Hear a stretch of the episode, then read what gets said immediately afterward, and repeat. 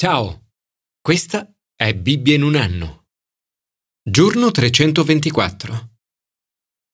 I recenti fenomeni di terrorismo internazionale hanno portato alla ribalta il tema del male e di come sconfiggerlo. Un giornalista del Guardian ha scritto La retorica dei leader mondiali rivela l'incapacità di accettare che la crudeltà e il conflitto siano tratti umani profondamente radicati nel cuore umano. Albert Einstein ha detto Non temo la potenza esplosiva della bomba atomica. Quello che temo è il potere esplosivo del male nel cuore umano. Ma perché nel mondo il male è così potente? Perché anche noi nelle nostre vite ci scontriamo così spesso con il male? Com'è possibile resistere al diavolo? Alla fine dei tempi, cosa ne sarà del male e del diavolo? Commento ai sapienziali. Confessare e rinunciare al male. In queste righe troviamo una risposta efficace al male. Chi nasconde le proprie colpe non avrà successo. Chi le confessa e le abbandona troverà misericordia. L'autore dei proverbi parla di diversi tipi di male. L'omicidio, il deviare i giusti per la via del male, l'allontanare l'orecchio per non ascoltare la legge, l'accrescere il patrimonio con l'usura e l'interesse e la durezza di cuore. Parla anche dei governanti malvagi.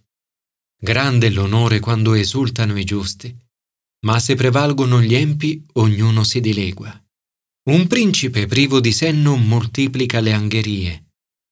Tutte situazioni queste che nella storia più recente abbiamo visto ripetersi più e più volte, ad esempio in Siria, Libia, Iraq, Zimbabwe, Corea del Nord, Sudan e così via.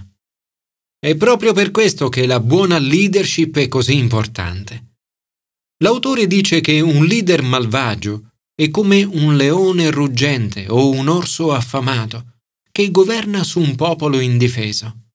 L'Apostolo Pietro descrive il diavolo come il leone ruggente che va in giro cercando chi divorare. Quando confessiamo i nostri peccati, Dio ci dona misericordia. Chi nasconde le proprie colpe non avrà successo. Chi le confessa e le abbandona troverà misericordia.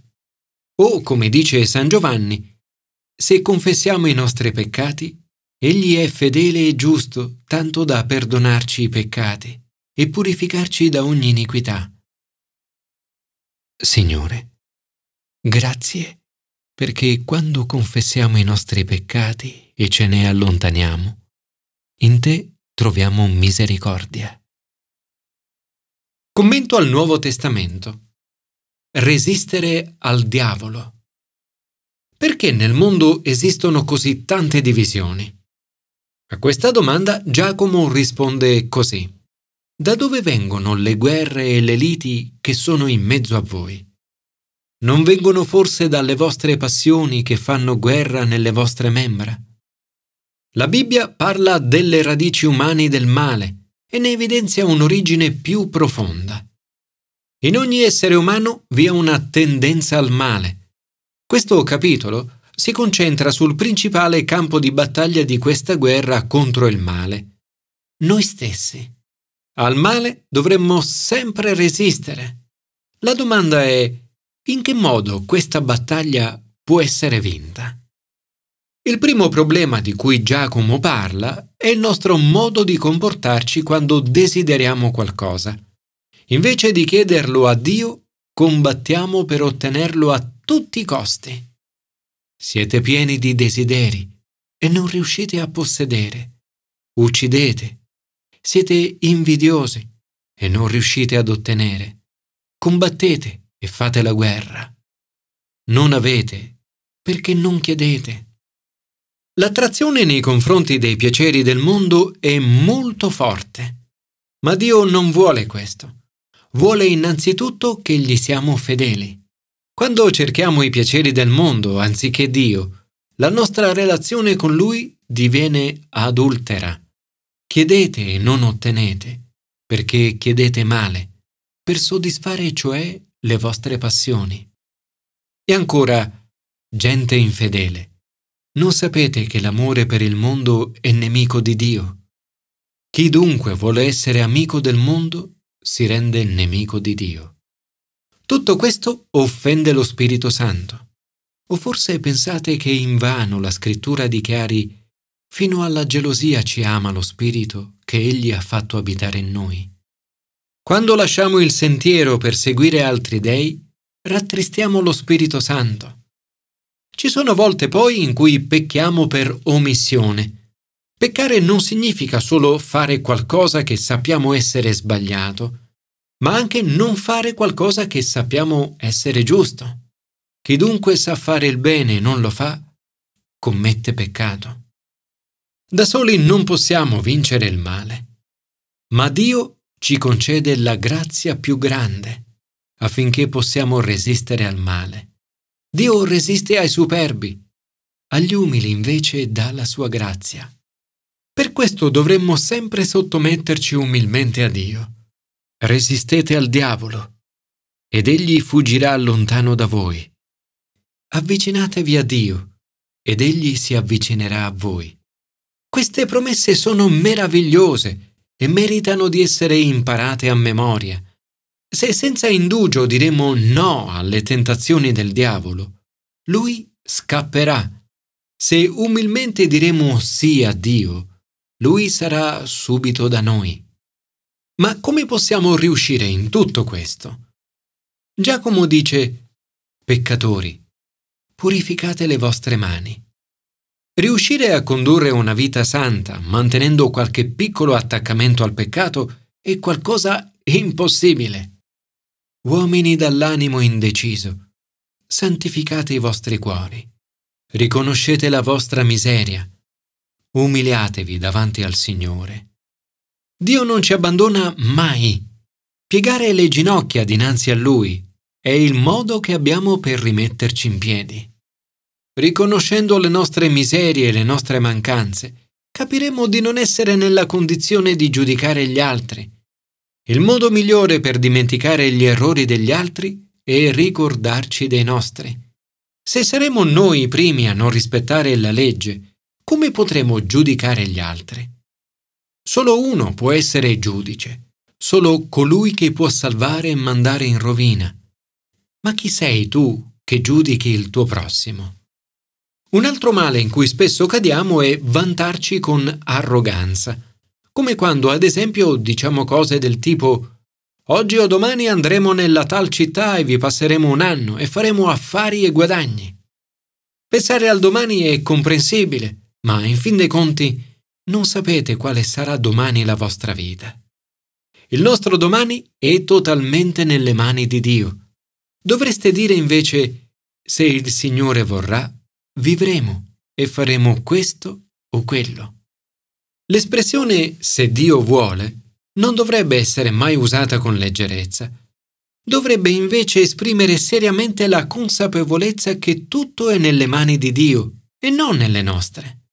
La nostra preghiera più vera dovrebbe essere sempre sia fatta la tua volontà. Signore, ti prego di perdonare i nostri peccati come anche noi perdoniamo coloro che peccano contro di noi. Nella tentazione non ci abbandonare, ma liberaci dal male. Commento all'Antico Testamento. Essere fiduciosi nel trionfo del bene. Il male non avrà l'ultima parola. Alla fine il bene trionferà. Dio è sovrano anche su una pandemia globale. San Tommaso d'Aquino ha detto Dio è così potente che può indirizzare qualsiasi male verso un fine buono. A Ezechiele Dio dice di profetizzare contro Gog nel paese di Magog. Le identità di Gog e Magog sembrano volutamente misteriose, ma Ezechiele le usa per rappresentare gli archetipi dei nemici che preparano progetti malvagi contro il popolo di Dio. Questa identificazione diventa più chiara nel libro dell'Apocalisse, che descrive la fine del mondo e la distruzione di Satana. Gog e Magog sono identificati con Satana e utilizzati per rappresentare tutte le forze e i popoli malvagi della terra. Il messaggio dell'Apocalisse e di Ezechiele è chiaro. Dio vince. Si tratta essenzialmente di un messaggio di speranza. Dio dice, farò giustizia di lui con la peste e con il sangue. Riverserò su di lui le sue schiere, sopra i popoli numerosi che sono con lui, una pioggia torrenziale, grandine come pietre, fuoco e zolfo. Io mostrerò la mia potenza e la mia santità, e mi rivelerò davanti a nazioni numerose, e sapranno che io sono il Signore. Ezechiele opera in un tempo il cui popolo si trova in esilio perché infedele a Dio. Dio nasconde loro il suo volto e li consegna ai loro nemici. Promette che verrà un giorno in cui il male cadrà. Dio sarà glorificato. Sarà per loro glorioso il giorno in cui manifesterò la mia gloria. Promette che avrà compassione di loro. Avrò compassione di tutta la casa di Israele quando li avrò radunati dalle terre dei loro nemici e avrò mostrato in loro la mia santità, allora sapranno che io sono il Signore, loro Dio, e non nasconderò più il mio volto. Queste promesse sono sorprendenti. Satana è un nemico sconfitto. La sua fine arriverà. Possiamo quindi iniziare a sperimentare questa vittoria fin da ora. Resistere al male si può. Signore, grazie, perché le potenze del male sono state sconfitte. Ti prego affinché vi sia una grande effusione del tuo Spirito, perché tutti sappiano che tu sei il Signore nostro Dio.